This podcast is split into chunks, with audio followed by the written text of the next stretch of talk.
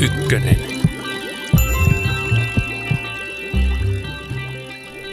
Meluhan, jos ei se ole ihan hirvittävän voimakas ääni, niin silloin se melu tulkitaan, että se on vain niin häiritsevä tai muuten epämiellyttävä ääni. Ja siinä ei puhutakaan äänen voimakkuudesta. Ja silloin ollaan ihan eri asioiden kanssa tekemisissä. Ja se melu on silloin sitä, että siinä on jotain informaatiota, mikä saa meidän aivoissa tapahtumaan jotain toimintaa. Se alkukanta siinä on pakene tai taistele, että se on se reaktio, mikä siellä on ja mikä saa sitten taas kehossa syntymään erilaisia reaktioita ja sitten näiden synteisinä sitten lopulta voi olla niitä stressireaktioita ja muita sairastumisoirehdintaa. Tervetuloa Tiedeykkösen pariin. Tänään keskustelemme ohjelmassa melusta. Edellä puhui Työterveyslaitoksen vanhempi asiantuntija Tapani Ollila, joka on vuosia kierrellyt suomalaisilla työpaikoilla ja selvitellyt erilaisia meluongelmia. Puhumme siitä, mitä on melu ja miten se vaikuttaa terveyteen. Moni meistä tietää, miten kiusallista on, kun ei hälyn vuoksi pysty keskittymään töihin. Avokonttorit ovat yleisiä, mutta monen mielestä ne ovat vihoviimeinen keksintö. Vaikka ne saattavat helpottaa työntekijöiden välistä kommunikointia, naapurin äänet saattavat kiusata ja vaikeuttaa työntekoa. Melu voi stressata, lisätä sydän- ja verisuonisairauksien riskiä ja häiritä unta. Keskustelemme, millaisin keinoin näitä haittoja voitaisiin torjua – Ohjelman jälkipuoliskolla tapaamme Helimäki Akustikot Oyn akustiikkasuunnittelijan, tekniikan tohtori Olli Santalan. Hänen kanssaan puhumme asuntojen äänieristyksestä ja akustiikasta. Selviää muun muassa millä eri tavoin, mitä reittejä ilman ja rakenteiden kautta äänet kulkeutuvat asunnosta toiseen ja miten sitä voitaisiin estää. Ei ole kiva, jos esimerkiksi yläkerran asunnosta kaikki askeläänet kuuluvat alakertaan töminänä. Santala kertoo myös, miten voidaan luoda huoneeseen hyvä akustiikka, joka estää äänen kimpoilua edestakaisin ja vähentää hälyä. Minä olen Mari Heikkilä. Aluksi ääneen pääsee Tapani Ollila. Hän kertoo, millaiset äänet ihminen kokee meluksi. Kaikkiin ääniin meillä on jonkinnäköinen suhde.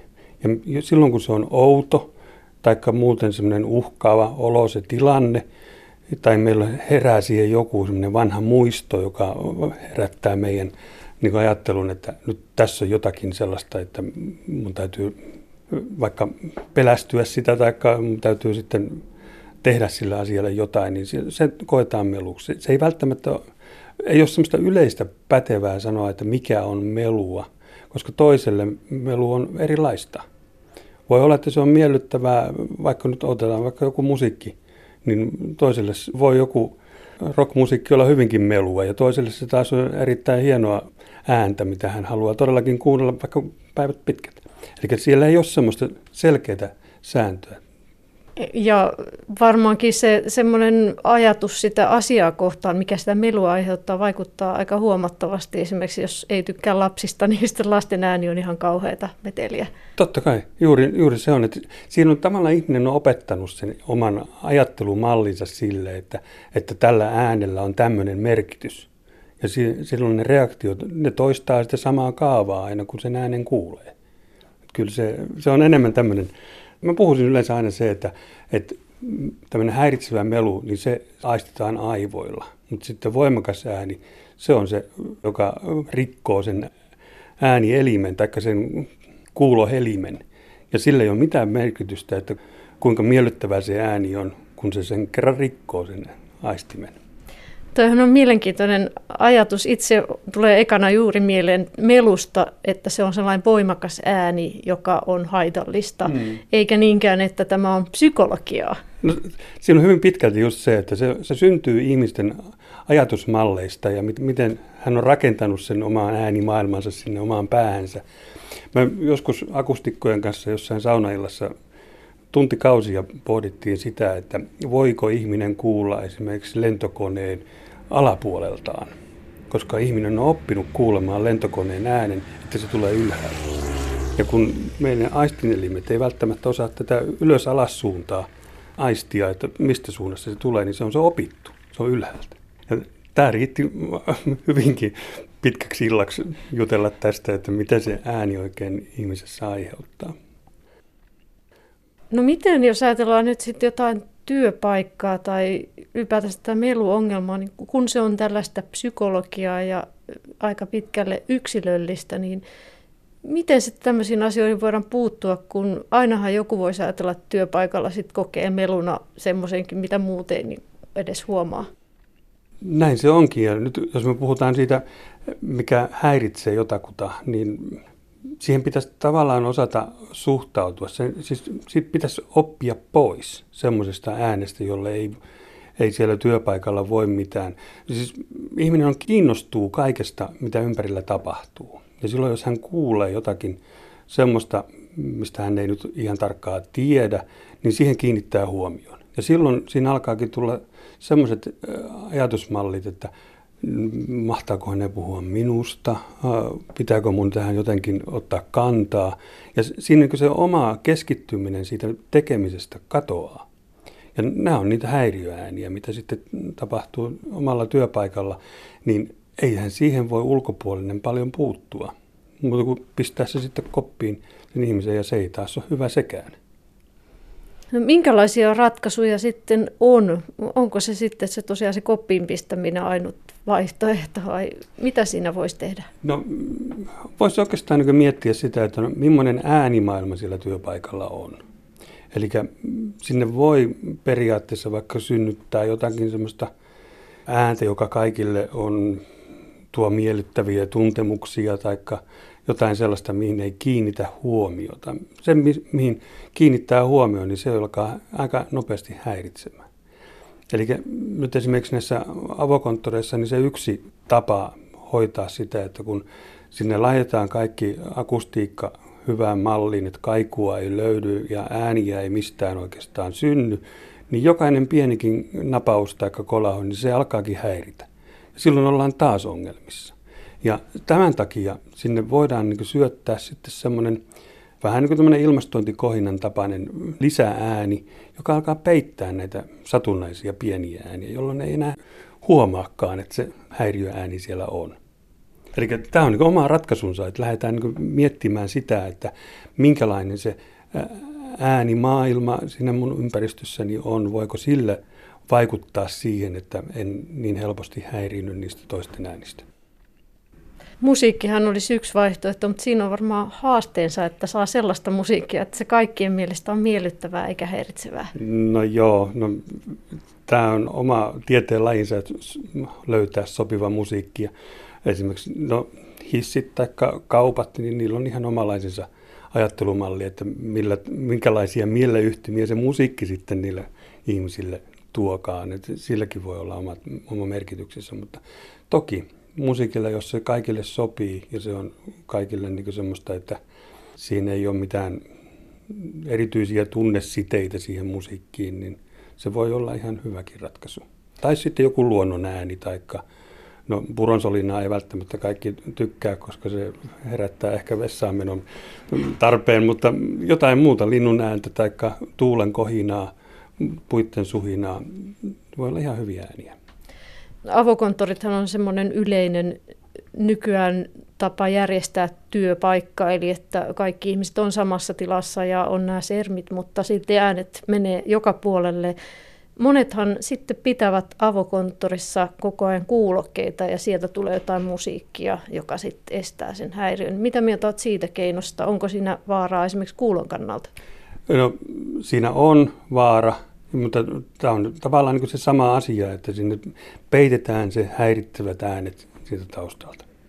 Siinä on tietysti se, että kun me puhutaan kuulokkeista, niin ne eivät suinkaan ole kuulon suojaimet, vaikka niissä on niin sanottuja tämmöisiä vastamelu ominaisuuksiakin, ne poistaa osan siitä häiriöäänistä, eli just tämmöiset matalataajuiset kohinat, surinat, ne häipyy siitä kyllä, mutta korkeammat taajuudet, ne jää sinne vielä sinne havaintoon. Ja sitten siinä niissä kuulokkeissa, niin niissä ei ole semmoinen turvallisuusrajaa laitettu siihen, että ne vaimentaisi sitten liian voimakkaat äänet pois.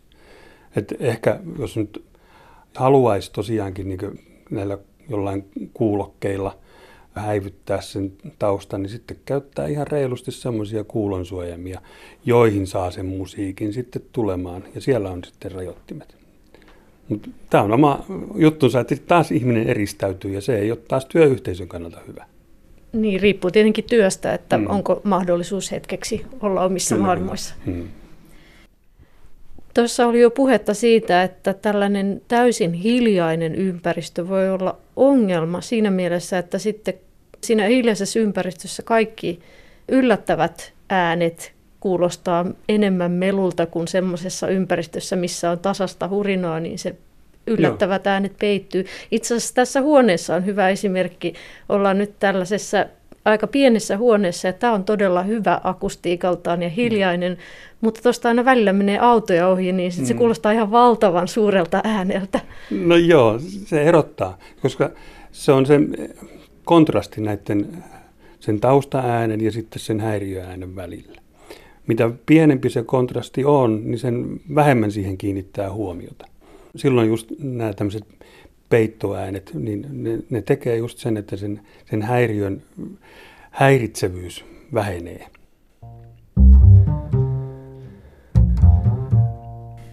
No mennään sitten vähän siihen, että minkälaisia terveysvaikutuksia melulla on, vai voiko niitäkään yleistä, jos ajatellaan, että meluun kuuluu niin monenlaisia asioita, eli on nämä kovat äänet, vai pitäisikö mm. näistä puhua erikseen, kovat niin. äänet versus sitten tämä psykologinen melu niin sanotusti? Totta, ne on, ne on eri asioita, mm. ne on ihan täysin eri asioita. Siis se voimakas ääni, mikä aiheuttaa sitä vammautumista, eli että kuuloaistissa vaan tapahtuu semmoinen häiriö, että sieltä tuhoutuu niitä kuulosoluja – ja silloin ei enää sitten kuulekaan niin selvästi asioita. Ja sitten tämä, mikä herättää ne tuntemukset ja nämä stressireaktiot ja muut, niin siellä ei olekaan semmoista selvää tautia, mikä sen aiheuttaa, vaan se on, se on tosiaan semmoiset, että kun se on semmoinen epämääräinen tuntemus, että tämä ei ole kivaa, ja sitten kun siihen vielä herää ehkä ulkopuolelta tulevaa painetta, että tämmöisiä ihmiset on kokeneet ja ne on sairastuneet niin, että eivät enää työhön kykene, niin se tietysti ruokkii sitten sitä omaakin pelkotilaa, että tuleeko mullekin sama. Ja ei ole semmoista selvää melubakteeria, joka tarttuisi ja antaisi sitten taudin mulle, kun mä sen saan. Niin, että siinä voi käydä sitten pahimmillaan niin, että stressaantuu siitä melusta, mutta stressaantuu entistä enemmän siitä ajatuksesta. Siitä, siitä tulee vähän sellainen. Ja sitten kun sitä ihminen myöskin miettii sitä, että olenko mä jotenkin hullu, kun mä koen tämän asian tällä tavoin. Ja sitten voi olla, että esimerkiksi vaikka kotonakin jokin ääni rupeaa häiritsemään, niin siihen kiinnittää jatkuvasti huomiota ja sitten haluaa myöskin muiden ymmärtävän, että miksi hän sen kokee häiritseväksi. Ja sitten jotenkin niin oma ajatusmalli menee siihen, että nyt mun pitää muokata tämä ympäristö semmoiseksi, että minä varmasti kuulen sen, mikä mua häiritsee. Siinä tulee taas se sama kehä sitten, että, että silloin yrittää todistella sen, että, että tämä häiriö on todellinen. Ja silloin taas se on se oma ajatus, joka siinä on se päällimmäisenä, joka ehkä sitten on se sairastumisen syy. Nämä terveysvaikutukset on hyvin samoja, mitä stressissä Eli tämä on yksi stressin laji. Joo, siis kyllä mun mielestäni se lähtee just siitä, että, että se herättää niitä ajatusmalleja, jotka ruokkii sen stressin syntymistä ja se stressireaktio taas sitten voi aiheuttaa moninaisia niin kuin, oirehtimisia. Eli kyllä se mun mielestäni sinne, sinne se suuntautuu. Toki yksi semmoinen, mitä tässä nyt ei ole vielä puhuttu, on se, että paljon ääniä kun on läsnä, niin ihmisen aivot joutuu enemmän tekemään töitä. Se työn tekeminen väsyttää. Eli se tämmöisessä melussa ympäristössä olo, niin kyllä siellä tulee myös se väsymystila. Jos ajatellaan sitten vielä, että jos melussa ei pystykään keskustelemaan ja sitten siihen tulee tämä väsymykset, niin siellä on taas sitten ihan erilainen – tautipohja, eli siinä voi oirehtia ihan eri tavoin. Se voi mennä hyvinkin syvälle sitten se ihmisen psyykkä siinä, että tämä ei ole hyvä mulle. Eli pahimmillaan se voi aiheuttaa semmoista uupumusta ja ihan työväsymystä. Joo, mutta en sanoisi, että tähän kannattaa niin kuin kiinnittää hirveästi huomioon, koska tämä on sitten äärimmäinen tapaus. Ja nyt älkää ihmeessä vaan niin ruveta ajattelemaan, että mulle syntyy uupumus sen takia, että olen melussa. Ei, ei se niin mene. Se on, se on just se oman ajatuksen aistiminen se, että mikä sen merkitys on tällä äänellä mulle. Jos halutaan puhua desipeleistä, niin milloin se menee sitten taas semmoisen yli, että sitten rupeaa olemaan ongelma, että jos se on tasaisestikin koko ajan sitä melua, niin sitten silloin ihan tämmöisiä kuuloon liittyviä ongelmia. No itse asiassa ei kuuloon liittyviä, tai kuulemiseen liittymisiä kyllä sitten. Että, että yleensä sitten, että vaikka se olisi hyvinkin tasasta semmoista kohinaa, mikä, mistä ei, mihin ei mitenkään kuulo tartu millään tavoin, ja kun se ylittää joskus semmoisen 45 desibelin rajan, niin sit siellä saattaa jo sitä häirintymistä tulla ihan siitä kohina-äänestä. Eli jos jotain rajaa laittaa, niin se on siinä 45 desibelin paikkeilla. No voiko se jotenkin kuvata, että onko 45 desibeliä, minkälaisissa tilanteissa semmoista ääntä voisi olla? Öö, nyt esimerkiksi tässä tämä meidän puhe, niin kun me tässä keskustellaan normaali puheäänellä, niin nämä äänenvoimakkuudet on ehkä siinä jossain 60, 65 desibelin paikkeilla. Eli kyllä sekin on jo kohtalaisen korkea ääni. Ja, mutta se 45, niin se on ehkä tämmöinen tyypillinen huoneen äänitaso, on normaalia elämää ympärillä. Se on se, mihin ihminen on tottunut. Se on sen luontainen ympäristö ja sen äänenvoimakkuus. Eli jos siitä mennään sitten yli, niin sitten rupeaa olemaan jo, aiheuttaa jo jotain ongelmia. No joillekin, ei kaikille. Eli se, se on tietysti aina tiettyä todennäköisyyttä, mikä tässä sitten aina peilataan, että, että missä kohtaa se reaktio sitten syntyy kenelläkin. Että toiset on herkempiä niille ja toiset taas ei. Ja toiset voi keskittyä vaikka kuinka suuressa melussa, että he ei kiinnitä siihen huomiota. Mä muistan aikanaan niin nuoruudessa, niin kotona esimerkiksi, niin aina oli hirveä sanominen siitä, kun oli niin musiikki kovalla. Mutta se oli ihan vaan sen takia, että mä en kuule, mitä ne muut tekee. Eli silloin sain sen peitettyä, sen, sen, mikä häiritsee minua, että sain keskittyä siihen, mitä halusin tehdä. Edellä puhuttiin melusta, joka voi olla häiritsevää, mutta ei vaurioita kuuloa. Sen sijaan kuulon kannalta haitallista voimakasäänistä melua esiintyy esimerkiksi metalli- ja rakennusteollisuudessa. Raja-arvo on 80 desibeliä.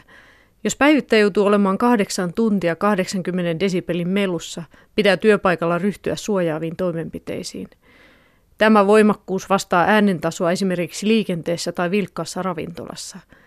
Festareilla tai konserteissa ääni voi olla 90-100 desibeliä, Kipukynnys on 125 desibeliä. Itse olet enemmän tekemisissä tällaisen teollisuusmelun kanssa, niin minkälaisia nämä tapaukset ovat? No niitä esimerkkejä voisi olla vähän mistä tahansa. Niitä voi löytyä helikopterista, niitä voi löytyä teatterisalista, niitä voi löytyä elintarviketeollisuuden jossain tuotantolinjalla tai varastossa. Niitä on niin erilaisia tilanteita, missä sitten kumminkin sitä ääntä on niin paljon, että se saattaa aiheuttaa sitten aikaa myöten kuulovaurion. Eli ne on, ne on yleensä just sellaisia, että me, me tiedetään, että siellä voi olla, mutta yritetään niin miettiä sitä, että kuinka suuri riski siihen liittyy. Että ei, ei mennä niin sanomaan, että nyt täällä täytyy käyttää kuulonsoimia, koska täällä tuntuu olevan melua. Koska se, se suojaimenkin käyttö niin on oma rasitteensa ja silloin kun taas tehdään semmoinen temppu, että vaimennetaan mitä ympärillä tapahtuu eikä sitä kuulekaan kunnolla, niin silloin sitten taas on erilaiset syyt, mitkä siinä voi aiheuttaa sitten vaikka tapaturman. Pystytäänkö siinä nyt sitten loppujen lopuksi paljon tekemään, jos esimerkiksi jossain elintarvikelinjastolla on kova meteli, niin siellähän nyt vaan on kova meteli, ei sille voi mitään. No ensimmäisenä mä kysyin, että no miksi? Miksi siellä ei voi tehdä mitään? Eli no eikö niistä laitteista tule vaan meteliä? Ja tulee, mutta voi laitteillekin voi aina tehdä jotain. Ja sitten siinä vaiheessa, kun joku laite menee rikki ja yritetään hakea toinen tilalle, niin siinä vaiheessa viimeistään pitäisi miettiä se, että no saataisiko me semmoinen laite, mikä ei meluaisi niin paljon. Eli kyllä tekniikkaa on, mutta se on yleensä se valintakysymys sitten, että mihin painotetaan se, ne valintakriteerit.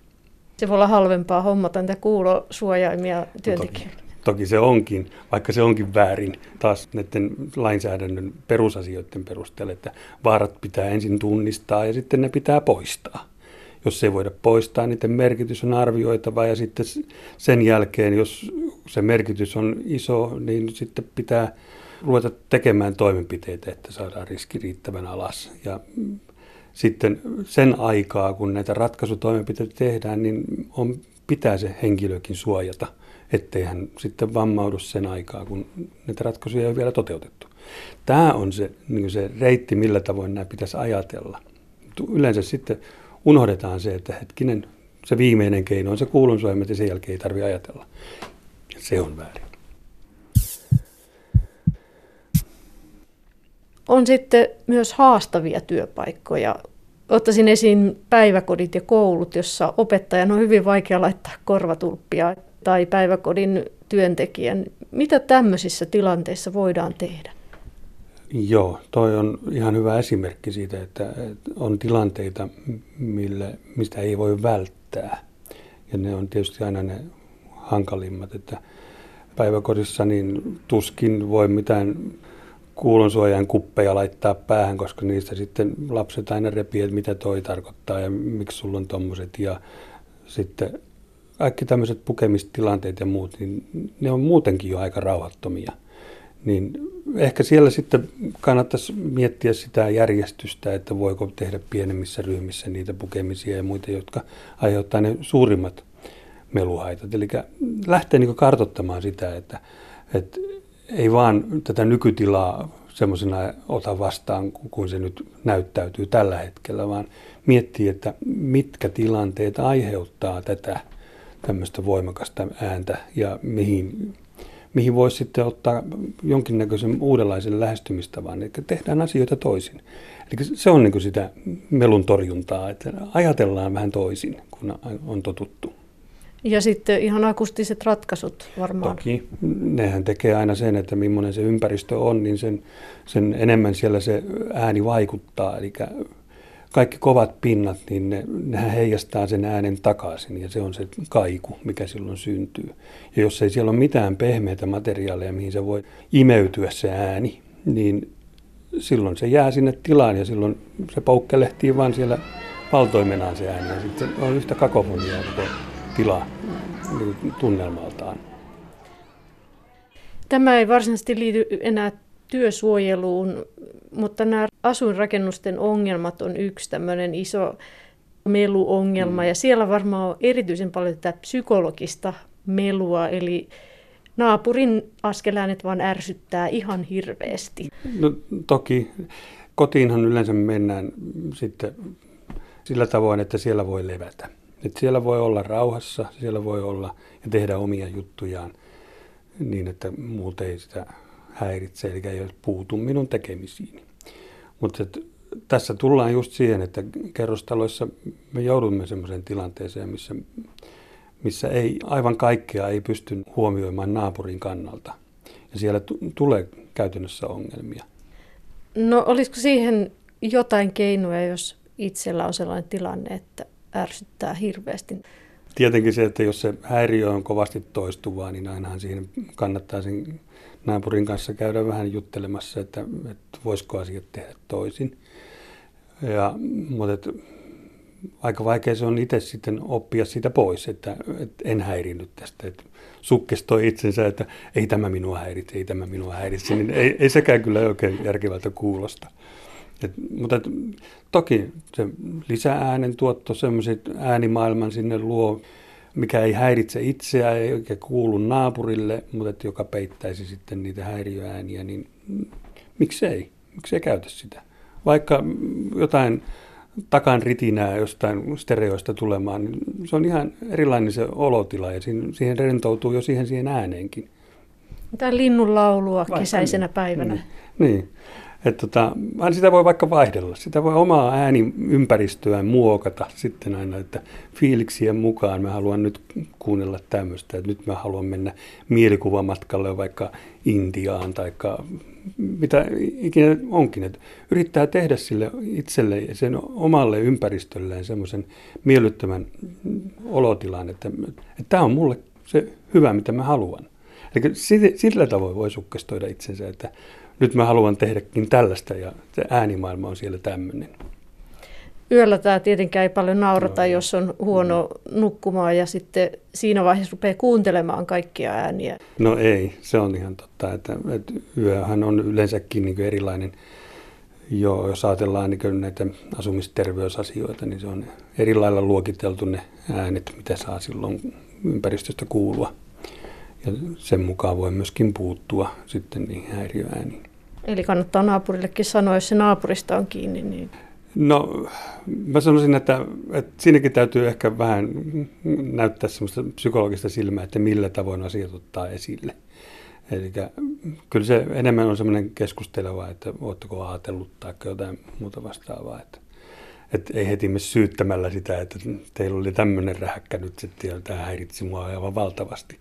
Niin se herättää vasta kaiun ja silloin alkaa sitten jo se riita helposti tulemaan ja silloin, silloin siitä tulee taas se kilpajuoksu, että no minäpä pistän sitten kunnon häiriön päälle ja sitten toinen häirintyy vielä enemmän. Eli tämmöistä tietenkin täytyy välttää.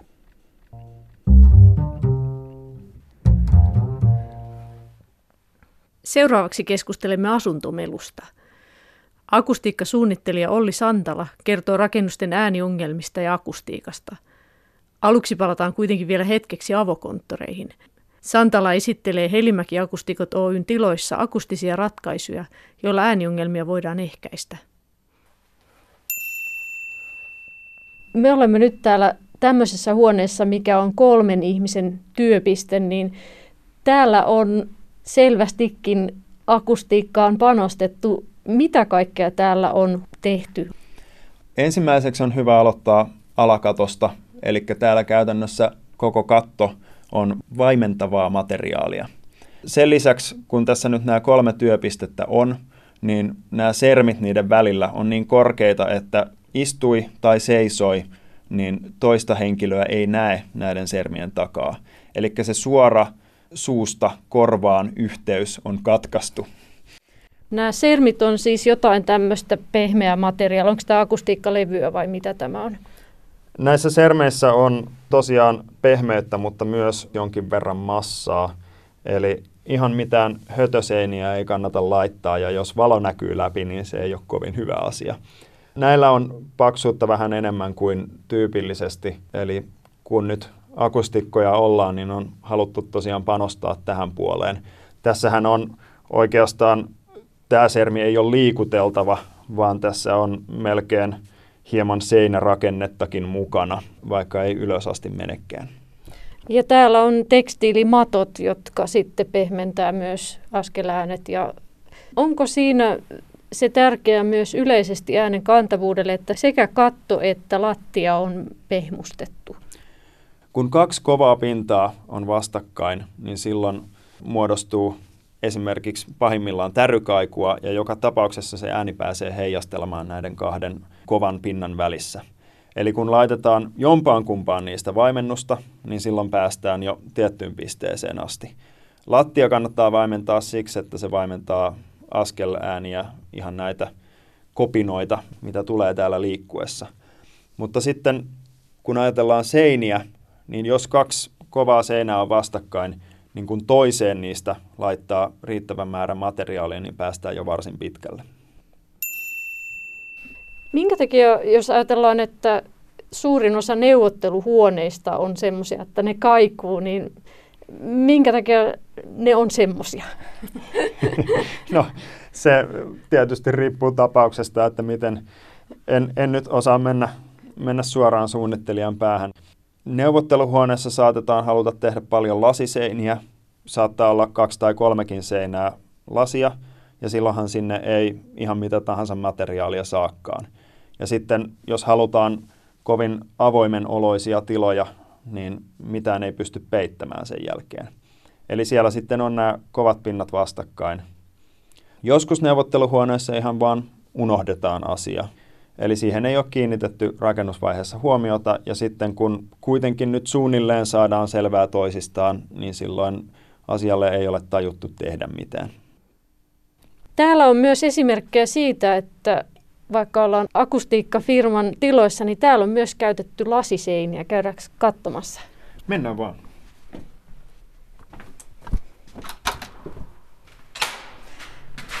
Tämä on hyvä esimerkki siitä, miten kaikuu täällä porraskäytävässä. Kyllä. Mitenkään porraskäytävissä yleensä ei varmaan hirveästi mietitä akustiikkaa, se on kuitenkin aika lyhyt sessio, minkä siinä porraskäytävässä on. Porraskäytävän äänistä kiinnostutaan siinä vaiheessa, kun se kuuluu asuntoon sisään. Sitä ennen ei välttämättä niin väliä ole. Jos ajatellaan näitä ovia sitten porraskäytävästä asuntoihin, niin nehän ei yleensä ole välttämättä parhaita estäjiä, äänenestäjiä.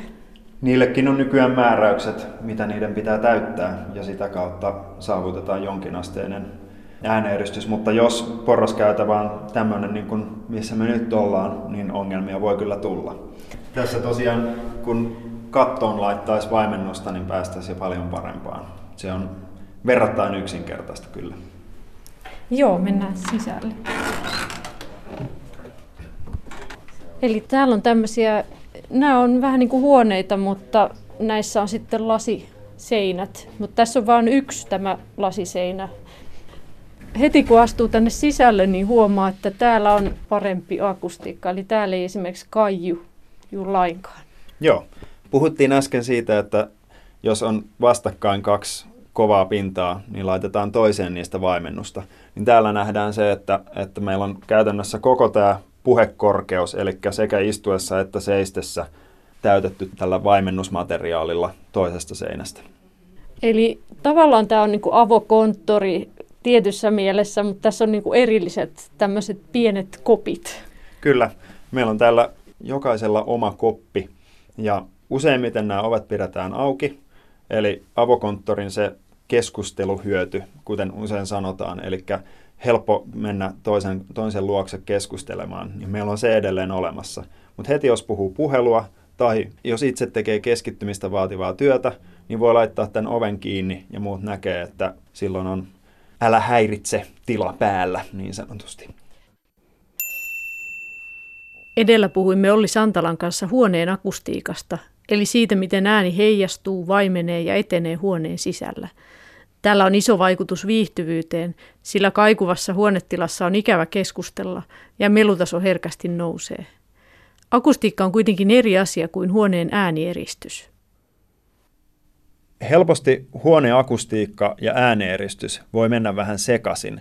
Eli nehän on kaksi ihan eri asiaa. Huoneakustiikassa puhutaan siitä, miltä huonetilassa kuulostaa. Eli nyt kun me ollaan esimerkiksi tässä huoneessa, niin täällä – vaimentavat pinnat aiheuttaa sen, että täällä ei, ei kaiju kuin kirkossa tai kaiju kuin porraskäytävässä. Äänen eristys puolestaan on sitä, että tuolla viereisessä huoneessa ei toivottavasti kuulla tällä hetkellä, mitä me puhutaan, koska tuo seinä eristää sen hyvin.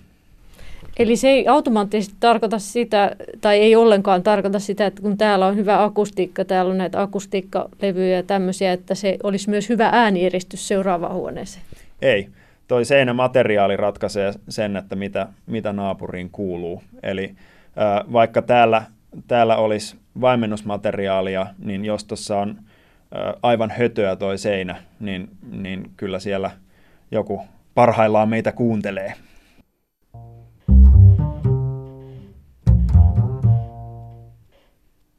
Me tehdään paljon mittauksia sekä uusista että vanhoista asunnoista, eli asunnon käyttöönoton yhteydessä tarkistetaan tyypillisesti, että onko siellä ääneneristys määräysten mukainen. Mutta sitten nämä jo olemassa olevat asunnot, niin niissä sitten puhutaan ilmaäänen eristävyydestä ja askeläänen eristävyydestä. Eli voi olla joko puheääni, huutaminen, laulaminen tai vastaavat – tai sitten voi kuulua töminät, tavaroiden pudottelu ja muut sellaiset. Tässä on siis lainsäädäntö myös takana, eli että on tietyt raja-arvot. Miten se lainsäädäntö menee? Eri vuosille on olemassa eri määräykset ja, ja sitten ensimmäiset on vuodelta 1967 ja nykyiset on tullut voimaan vuoden 2018 alussa. Ne on hiljalleen tiukentunut koko ajan, että mitä asunnolta vaaditaan. Ja nykyisessä esitetään muun muassa ilmainen eristävyydelle lukema 55 desibeliä, mutta se on tietynlainen laskennallinen lukuarvo. Eli siinä on niin kuin kaavat takana ja se ei ole ihan suoraviivainen ennen kuin asiaan perehtyy. Mutta joka tapauksessa, kun se 55 desibeliä, kun seinä täyttää sen, niin tavalliset äänet ei sieltä kuulu. Mutta sitten jos huutaa tarpeeksi kovaa tai on juhlat tai muuta, niin semmoinen kuuluu vielä tästä määräystason täyttävästä seinästäkin vielä läpi. Ääni on aaltoliikettä, joka etenee jossain väliaineessa, kuten ilmassa. Vaikka useimmiten ääni kulkeutuu ilman kautta, joskus väliaineena voi olla myös jokin talon rakenne, joka alkaa värähdellä ja vie ääntä eteenpäin. Musiikki voi kuulua myös sillä tavalla, että se tulee runkoäänenä. Silloin ei enää puhutakaan tästä ilmaääneeristävyydestä, vaan puhutaan esimerkiksi tästä askelääneeristävyydestä. Ja vaikka siinä on se sana askel, niin se ei suoraan tarkoita pelkästään sitä, vaan kaikkia rungon kautta kantautuvaa ääntä. Runkoon kohdistuva isku tai tärähdys tai joku muu sellainen, niin kuuluu naapuriin sitten runkoa pitkin ja muuttuu siellä naapurissa sitten taas ääneksi. Miten jos ajatellaan, että tosiaan on näitä kaksi reittiä, eli on se ilman kautta kulkeva ääni ja sitten on se rungon kautta kulkeva ääni, niin miten taloissa, mistä se tulee ilman kautta käytännössä? Tuleeko se joidenkin putkien kautta vai minkä kautta se tulee? No ääni on siitä hauskaa, että se kulkee ihan mitä tahansa reittiä. Se löytää aina sen heikoimman paikan ja menee kyllä sieltä sitten varmasti läpi. Eli jos esimerkiksi on ilmanvaihtokanava, jossa on liian vähän ääneeristystä ja se sattuu kulkemaan asunnosta toiseen, niin silloin sinne muodostuu sellainen putkiradio, josta sitten ääni kuuluu. Ja vastaavasti sitten, jos esimerkiksi seinärakenteeseen on tullut rakennusaikana joku ongelma, että jossain kohti esimerkiksi betonivaluun on jäänyt reikä sinne sisään, niin silloin se on siinä kohti ääneeristys on heikompi ja se vaikuttaa koko siihen läpitulevaan ääneen yllättävän paljon. Minkälaisia eroja sitten tässä on rakennusajasta riippuen? Voiko ajatella, että nykyajan rakennukset on aina automaattisesti parempia ja ennen vanhaa ei kiinnitetty samalla lailla huomiota? No nykyään tosiaan kun on nämä määräykset ja niitä, niitä kyllä myös valvotaan ja mitataan, niin silloin voidaan varmistua siitä, että tämä määräystaso saavutetaan. Et tosiaan esimerkiksi 50-luvulla ja sitä, sitä vanhemmissa taloissa niin kun mitään määräyksiä ei ole ollut, niin se on ollut ihan siitä kiinni, että minkälaiset rakenteet sinne, sinne satutaan valitsemaan. Jos ajatellaan ihan sitä ääntä, äänihän on aaltoliikettä, niin miten se siinä materiaalissa vaimenee ja mitkä materiaalit on hyviä? Onko betoni kaikista tehokkain vaimentaja? Mitä enemmän massaa rakenteessa on, niin sitä parempi. Se on semmoinen hyvä nyrkkisääntö ainakin. Ja aaltoliikettä kun ääni on, niin silloin mitä paksumpi materiaali on, niin sitä paremmin se sitä ääntä sitten eristää. Eli kaikista pisin aallonpituus on matalilla äänillä ja se tarkoittaa sitä, että matalat äänet kaikista parhaiten rakenteesta läpi menee. No mitä jos ajatellaan sitten sitä, että on vanha talo, onko siinä jotain tehtävissä sitten, jos tulee näitä valituksia esimerkiksi kerrostalos, että ääni kulkeutuu liian helposti, niin mitä siinä pystytään tekemään? No määräysten lisäksi tietysti on kerrostalon järjestyssäännöt ja yleinen järjestyksenpito, eli toki on joku raja sille, miten saa metelöidä. Mutta jos mennään sen ulkopuolelle, niin asumisterveysasetus on aika merkittävässä asemassa myös. Eli kunnan terveystarkastajat pystyvät määrittämään tapauskohtaisesti, että onko joku ääni niin häiritsevää, että se on luokiteltavissa terveyshaitaksi. Ja oikeastaan just nämä nukahtamiseen tarkoitetut tilat, niin kuin se on asumisterveysasetuksessa määritelty, niin jos sellaiseen tilaan tulee ääntä tietyllä voimakkuudella, niin sitten se on mahdollista, että se on terveyshaitta. Ja sitten siitä saatetaan tehdä tarkempia tutkimuksia tai saatetaan määritellä tarkemmin, että miten se nyt sitten koetaan. Mitä jos ääni tulee esimerkiksi jostain ulkopuolelta, että siihen ei voi vaikuttaa esimerkiksi liikenne tai joku vastaava, niin voiko sitten olla niin, että sit joutuu sitä taloa korjaamaan jollain tavalla sitä äänieristystä? Kyllä. Uudessa talossa esimerkiksi, jos ollaan liikennemelualueella, niin silloin siihen on, on olemassa kaavamääräys todennäköisesti.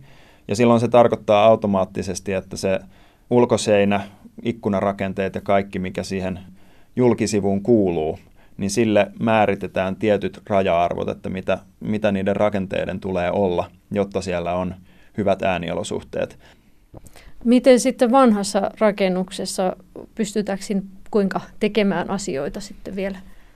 Joo, vanhassa talossa, jos liikennetilanne muuttuu olennaisesti, eli jos siihen viereen esimerkiksi tuleekin vilkkaampi tie kuin aikaisemmin, niin tyypillisesti siihen ei ole silloin rakennusaikana varauduttu, eli ikkunat on heikommat kuin mitä siinä tarttisi olla, tai ulkoseinän rakenne on rakennettu aika kevyesti. Ikkunaremontit tehdään julkisivuremonttien yhteydessä, voi sitten parantaa myös ääneeristävyyttä ikkunoihin, ja kyllä rakenteenkin parantaminen usein tulee kysymykseen. Eli jos ajatellaan ulkoapäin tulevia ääniä, niin asunnossa ikkunat on se heikoin lenkki usein ja nämä ovet ja tämmöiset puitteet, mistä voi mennä se ääni sisälle. Ikkunasta se periaatteessa helpoiten tulee. Vanhoissa rakennuksissa on myös korvausilmaventtiilejä, jotka saattaa olla lähes putkia kadulle ja sieltä se ääni kyllä ensimmäiseksi tulee. Eli tosiaan kun asiaa lähdetään tutkimaan, niin selvitetään niitä äänen reittejä ja tietysti se pahin kulkureitti ratkaistaan ensimmäisenä ja sen jälkeen katsotaan, että täytyykö tehdä lisää. Tämä toinen äänityyppi on nämä askeläänet, eli nämä, jotka kulkee sitten runkoa pitkin. Siinä se äänen kulkutapa on erilainen, eli se rakenne rupeaa resonoimaan, eli se aalto tavallaan saa sen rakenteen värisemään. Joo. Askeläinen eristävyydessä tosiaan puhutaan tärähdyksestä, joka osuu rakennuksen runkoon, tai jatkuvasta värähtelystä, joka kytkeytyy rakennuksen runkoon. Ja oikeastaan viime aikoina on ollut kasvussa lämmönjakohuoneet, esimerkiksi ilmalämpöpumput, maalämpöpumput. Ja kun tämmöinen asennetaan vanhaan rakennukseen, se tyypillisesti laitetaan esimerkiksi vanhaan pyöräkellariin tai tavarakellariin. Tilat on ahtaita ja sitten laitteet ja putket on aika lähellä kantavia rakenteita. Kun tämmöisen putken tai laitteen kytkee suoraan kantavaan rakenteeseen kiinni, niin se värähtely välittyy siihen rakenteeseen. Siitä rakenteesta se sitten lähtee etenemään ja vaimenee loppujen lopuksi yllättävän vähän mentäessä eteenpäin – mutta joka tapauksessa ensimmäinen kerros, asuinkerros, joka siinä vastaan tulee, niin se, se rungon värähtely muuttuu sitten ääneksi siinä asuinhuoneessa ja saattaa olla aika tietyllä taajuudella ja sikäli varsin häiritsevää. Eli se on vähän niin kuin johonkin kieleen laittaisi värähtely, niin sitten se rupeaa soimaan. Joo, karkeasti voi sanoa, että eräänlainen soitin se asuintalokin on. Mikä siinä rungossa sitten, onko ne metalliosat yleensä, jotka herkimmin, jotkut metalliset putket rupeaa värähtelemään vai ihan se betonirakenne? Oikeastaan koko rakennus lähtee värähtelemään, kun sopivasti sitä herättää. Ja tästä hyvä esimerkki on raideliikenne. Eli jos esimerkiksi raitiotie rakennetaan, uusia raitioteitä rakennetaan tälläkin hetkellä, jos sellainen laitetaan vanhan talon viereen, niin siinä pitää olla hyvin tarkkana, ettei se maa lähde värähtelemään, jolloin se sitten esimerkiksi kallioperässä voi kulkea sitten sopivasti sinne rakennukseen. Tuo kuulostaa vähän siltä, että apua, että tuossa ei hirveästi ole vaihtoehtoja, että mitä pystytään tekemään sitten, jos näin käy, että se rakennus rupeaa värähtelemään. No, raideliikenteessä voidaan laittaa tärinän eristimet raiteiden alle – jolloin pyritään siihen, että se ei koskaan pääse sinne rakennukseen asti. Mutta jos koko rakennus tosiaan rupeaa värähtelemään, niin silloin ollaan isompien muutosten äärellä. Jos mennään vähän takaisin vähän pienempään skaalaan, niin näitä askelääniä, jos ajatellaan, niin mitä siinä pystytään sitten tekemään? Askeläänen eristävyydessä tärkeää on lattian pintamateriaalin alle laitettava kerros. Eli jos meillä on esimerkiksi betonivälipohja ja pintamateriaalina on parketti, niin siihen, siihen väliin, jos ei laita yhtään mitään, niin jokainen kolahdus, joka siihen parkettiin osuu, jokainen kanta-astuminen, joka siihen osuu, menee erittäin hyvin siihen rakenteeseen ja sitä kautta kuuluu alakertaan tai muihinkin suuntiin. Eli sinne parketin alle laitetaan askelainen eristysmateriaalia näin yleisesti ottaen, mikä tarkoittaa siis ohutta kerrosta sopivasti joustavaa materiaalia, joka siis vaimentaa tämän värähtelyn. Onko sitten ihan jollain matoilla, voidaanko semmoisilla, jos ajatellaan semmoista helppoa konstia, niin auttaako ne matotkin jo siihen askelään? Matoilla on vaikutusta kyllä. Jos ajattelee sitä esimerkiksi askelta, niin jos se pehmenee missä tahansa kohtaa, niin sillä on vaikutusta, mutta ehdottomasti merkittävintä on se pintamateriaalin alla oleva materiaali. Mitäs ne seinät sitten? Voiko ne värähtelyt mennä sitä kauttakin? Kun lattian se jalan tömähdys tulee, niin se lähtee siitä joko suoraan alaspäin, tai sitten jos lattia, joko pintamateriaali tai, tai siitä joku alapuolinen kerros ö, kytkeytyy ö, seinään, niin kyllä se sitä seinääkin pitkin pystyy lähteen, lähteen se ääni.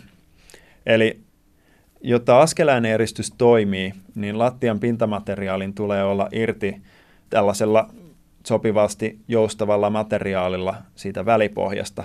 Mutta sen lisäksi, jos esimerkiksi parketti on suoraan kiinni seinässä, niin silloin se pystyy välittämään sen värähtelyn myös seinään. Eli usein, jos kurkkaa lattialistojen alle, niin siellä huomaakin, että se parketti ei jatku sinne seinään asti. Tai oikeastaan voisi sanoa, että toivottavasti huomaa näin.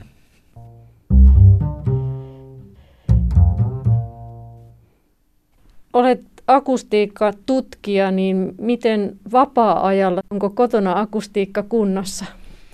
No, meillä kotona on akustiikkaan kyllä kiinnitetty huomiota. Meillä on vaimennusmateriaalia seinillä siellä sun täällä ja on muillakin tavoin kiinnitetty huomiota pieniin yksityiskohtiin. Ja huomaan kyllä kiinnittäväni aika paljon huomiota pieniinkin ääniin. Meillä on semmoinen mielenkiintoinen ääni yhdessä huoneessa, jota rupesin itse selvittämään ja totesin sitten lopulta, että se on meidän taloyhtiön kellarissa oleva ilmastoinnin kanavapuhallin, joka sitten kytkeytyy rakenteisiin ja sopivilla kierroksilla käydessään jonkun verran sinne huoneeseen kuuluu. Se on niin hiljainen, että se ei mitään määräyksiä tai asumisterveysasetuksen rajoja ylitä, mutta oli nyt kuitenkin kuultavissa ja sitä oli ihan mielenkiintoista selvittää. Eli tällaisia asioita akustikko tekee sitten vapaa-ajallaan.